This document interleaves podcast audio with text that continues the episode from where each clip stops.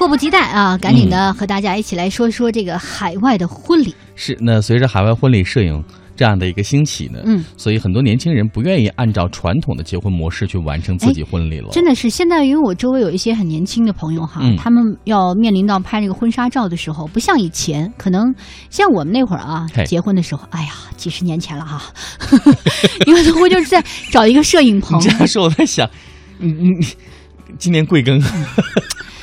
耄耋之年，就是啊，好像就会去找一个摄影棚，嗯。就是在比如说就在北京吧，在北京找一个摄影棚，室内一在棚里来拍。会顶多就到京郊去拍一拍。嗯，但是我周围现在很多朋友他们是这样的，就拍这个婚纱照，他们会到国外去。呃，带团队，然后到国外去拍。是很舍得花钱。对呀、这个团队，你看一摄影师、摄影助理，然后呢嗯再带一个这个生活助理，嗯至少三个人，然后再加上这个两口子，就五个人。五个人。然后其实成本真的挺贵的。然后比如说些大牌的摄影师还有要求，我要做公务舱或头等舱的。是啊，而且就是比如说他们修，呃，像我一对朋友前段时间刚刚去了希腊回来，就从希腊拍了那个，哎呀妈呀！美极了，这就拍出来的照片真的是美啊。哎后来你知道我问他，我说。你 PS 不行吗？非得跑到那儿去？他说：“你这个老人家实在是不行，不能够跟你没法愉快的聊天儿啊。你这招太狠了，呃，对啊，在棚里一拍 PS 一下也行。你这是经济适用女。但是他说，其实你去了之后可以感受一下当地，他们很多的人、嗯除了拍那个婚纱之后哈，就是送走了那个团队，他们就会进行一个提前的蜜月旅行。要旅行的，对对对，对就会觉得特别美。还有一个，你在那个情景下闻着那样的一些气息哈，你那个笑容都是当地的笑容。对如果你要是在影楼里后面 PS 的话呢，是蓝背景的笑容，那是不一样的。哦、那是不一样的，对哈，心情也不同哈。没错哈，那其实呢，现在很多八零九零后哈都喜欢到海外去旅行，嗯拍一些婚纱照。对那这样呢，既省去了酒店请客回礼的诸多麻烦，同时呢，两个人可以过上这样一个很逍遥的旅游结婚的生活。是的，相信呢，这段时光应该是新人一生当中最难忘的日子。嗯所以今天呢，我们访问的是一位旅游达人，他也是一位资深的海外婚礼策划师嗯达雅。那我们请他来为新人介绍几个适合举办婚礼的度假村。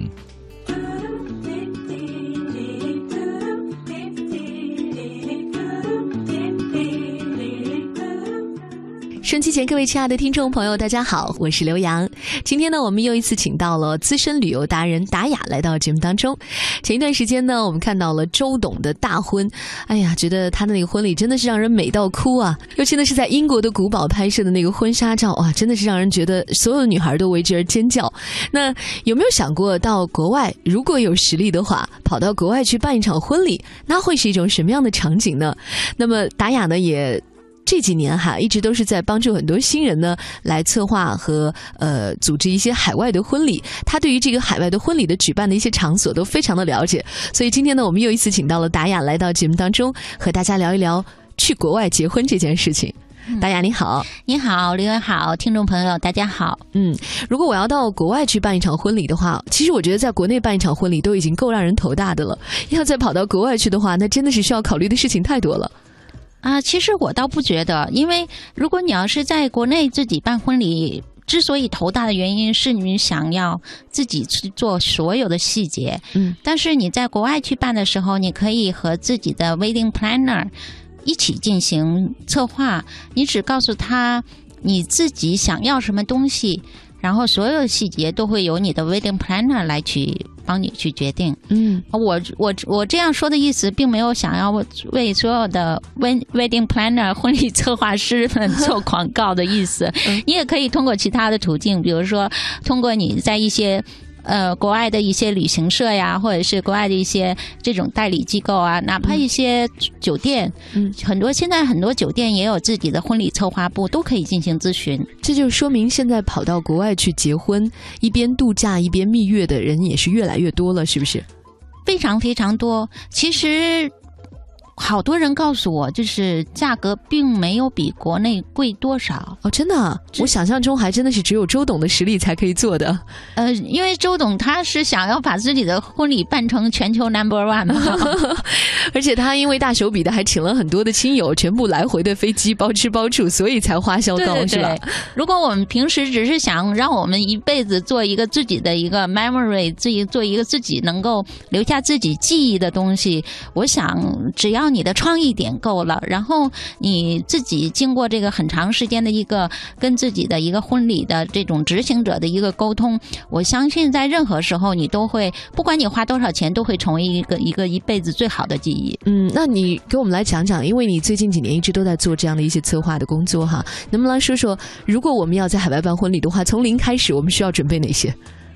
呃，首先就是你需要知道你自己要的是什么，因为海外婚礼它的其实现在的种类很多，嗯。然后我也并不是说对这个市场有感觉多么的，就是感觉有点排斥啊，但嗯并不是排斥，因为我们本身也是从跟这个行业相关嘛，嗯呃，就是现在市场其实。大家宣传的，在我们在包括你一到网上去搜这些消息，嗯就感觉比较混乱，嗯然后各种各样的关于海外婚礼铺天盖地的信息就来了。嗯那我们很多新人可就面临一个问题：我到底要去哪？我到底要做什么？嗯然后我觉得，首先你在没有去搜这些信息的时候，你你们自己双方先去想想，我到底需要一个什么样的心理婚礼？嗯因因为每个人自己的意识和想象当中，都可能有一种自己梦想实现的东西。嗯比如说，我是想去海边，然后面对着大海，我们两个人穿着洁白的婚纱，然后周边都是花，或者说我还是去欧洲每一个古堡，然后 又骑着马，又骑着马，骑着马这事儿我没有想，我是现在满脑子在想这个古堡的样子，得有马，得有骑士。然后呃，对，是骑着马，然后呃拖着你的妹妹，嗯、还是说我要找一个特别好的一个有历史感的教堂，或者说有设计感的教堂。或者呢，啊、我们就到一个在游艇上去办一场婚礼。嗯，这个也不错。对，还有，其实我我自己也很喜欢沙漠，我就想，如果我要办一场婚礼，我要有钱的话，沙漠我可能就新娘哈会去沙漠办一场。然后呢，把自己打扮成像阿拉伯人那样的，蒙着头的，对我就是这么想的，这是被抢来的新娘因为我。觉得比较比灵不灵不灵的那种感觉。是是是，一定是要有 bling bling 的。哎，这感觉也不错啊，好像很神秘，很这个沙漠玫瑰的感觉。对啊，因为拍起来颜色也好看嘛。我、嗯因为我对沙漠有一种特殊的感觉，嗯所以就是我自己在想，我就想我要自己查婚礼，我可能就会查这种中东啊，或者是摩洛哥相关的信息。嗯所以我觉得第一步就要知道你想要一个什么样的婚礼，你确定这个主要的方向之后，你再去选择。你的婚礼目的地，选择你的婚礼目的地之后，你就要去选择哪家机构能够给你执行这样的婚礼。嗯然后哪家机构这种之后决定之后呢，然后你要去跟他们不断的去沟通，嗯。在沟通之之间，你要小心，是因为现在有很多的报价，你要看那个报价啊，是现在有一些是含有陷阱的，嗯。你要需要一个特别清晰的报价，因为我们都知道这个婚礼的过程当中啊，这是蛮复杂的，就是新娘的化妆，我是不是带化妆？就是我到海外婚礼之后，我是不是要带这个化妆？哦，化妆的费用哈，嗯。对化，妆的费用，嗯。然后我是不是带婚纱的费用，嗯。然后我是不是带摄影的费用，嗯。然后这个摄影呈现成一个什么样子，嗯。然后我是不是带这个 video 摄像，嗯。然后我能得到一个多长时间的一个摄像，嗯。这些你都要看在这报价当中是不是含有。嗯。然后对于一些酒店，因为现在酒店也会提供很多的 package 嘛，嗯对一些酒店，你要看这个酒店，我相信酒店都会很就是这种透明度的告诉你，这个产品当中含有几天的一个住宿的费用，嗯然后是不是含一个晚餐或者是早餐，这些其实很细节的报价，你提前都要清楚。嗯，就是因为结婚是一件很甜蜜的事情，但如果你处理不好的话，把它变成了一件很烦恼的事情，我觉得那就大可不必了。大家都不希望有这样不愉快的经历。对，其实我是认为，就是你你可能你自己对你自己想要进行的是你的自己的婚礼，你自己清越清楚，然后你对这个目的地越清楚，然后你自己之间与你最后实现的这种落差就会越小。嗯，好，那么说了这么多呢，其实还是要去哪很重要哈。给我们介绍几个你觉得很不错的，可以去那里办婚礼的地方吧。我自己比较喜欢的是有几个目的地，比如说像新西兰，因为我认识的几个朋友都是在新西兰举办的婚礼。嗯，然后因为我觉得新西兰它这个目的地比较好的原因，是因为它的气候。你只要不在冬天的时候去啊，嗯就是冬天是我们现在的夏季，嗯就是你只要不在是反的，对，嗯是反的。你不，你只要不在冬新西兰的冬天去的时候都可以，因为新西兰的冬天就是我们现在的七八月份，永远都在下雨。我有一次是七月份去的，十天的时间有八天半都在下雨，我下哦下雨下的我都要哭了。对，因为新西兰本来是一个阳光灿烂的一个国度嘛，就是那个海岸线，如果一下雨的话，海也不蓝了，也不好看了。你就是想去哪都不行，我们因哪里都不可以为我们计划去干鲸鱼，然后我们就只能计划看码头了。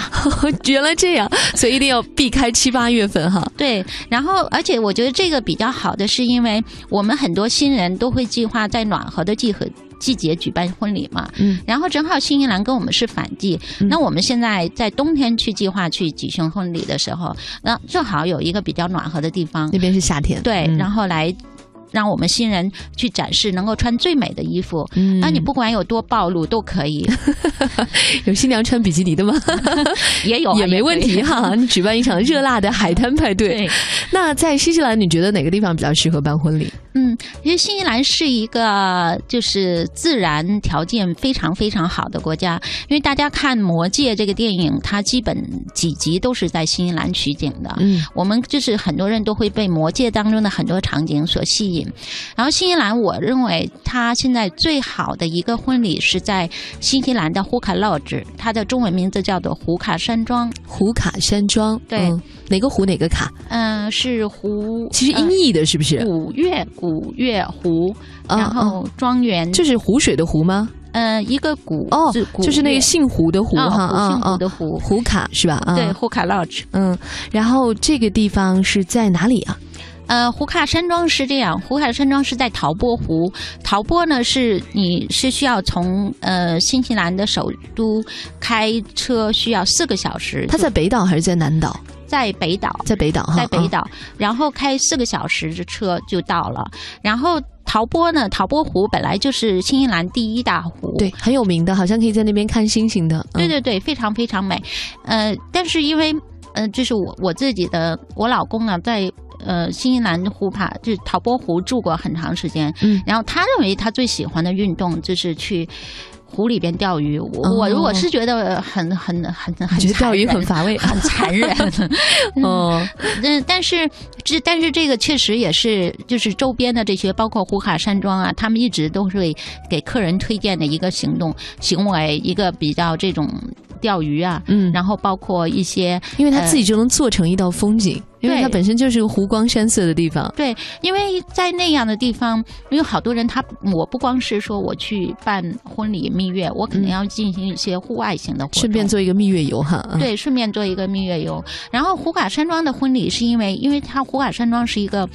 呃，等级非常高的这么一个，我们叫做度假村吧。嗯然后它的 lodge 很不是很多，都是一幢一幢的 house。嗯我记得就是三四十间吧。嗯然后呃，它之所以出名，是因为英国女皇呃伊丽莎白的家族，她的丈夫菲利普，他们全家每年的时候都会很喜欢去这个山庄度假。哦，英国王室的选择。对英国王室的选择，所以你选择一定错不了。嗯然后他他们的这种婚礼的菜单呢，都是呃，因为很多人我们都知道，我们到了南半球，像澳大利亚，然后呃新西兰这样的地方，就是这类似的这种牧场的国家，我们都觉得它的餐食肯定是很一般。就是没有，又不是很精美，然后又很牧场的感觉，countryside style，嗯。但是陶波的厨师他们做的都很精良，因为你在你的婚礼上，你肯定美食是很其中非常重要的一部分。对，然后他们会选择很好的这种当地很好的这种牛肉，嗯。很好的这种鱼肉。呃，是首先我的意思是食材非常非常，然后他们的做的这种所有的摆盘，嗯。都是非常很米其林 style 的，嗯完全不是牧场的感觉。嗯所以这不会说我去了这么一个呃新西兰牧场的这么一个国家，然后我我的我的呃 wedding dinner，然后上了一个牧场式的 大一这种很大的一个这种牛肉牛就大块吃肉，大口喝酒，不会那么粗糙是吧？不会那么粗糙，嗯会很非常精良的，非常的嗯。精致，而且他们会他们的自己有自己的 wedding planner，他们的 wedding planner 会全程跟你沟通，嗯。不管你是两个人的一个小型的婚礼，还是说你要请四五十个人一个大型的叫中大型的一个婚礼，嗯这场婚礼他们都可以帮你实行。全程策划全，程嗯，而且他们在当地有自己的配合的摄影师，嗯然后有自己的摄像师，然后还有婚纱的提供的服务，嗯所有自己的造型师，他们都可以帮你服务。嗯所以只要你不去外边去请，你不从国内自己带过去，在那落地都可以实现。嗯，好，这个是我们第一个为大家推荐的，在新西兰啊，我们台湾好像翻译成为这个纽西兰哈，呃，叫胡卡山庄，很棒的一个地方，就在陶波湖边上，可以到那边去了解一下。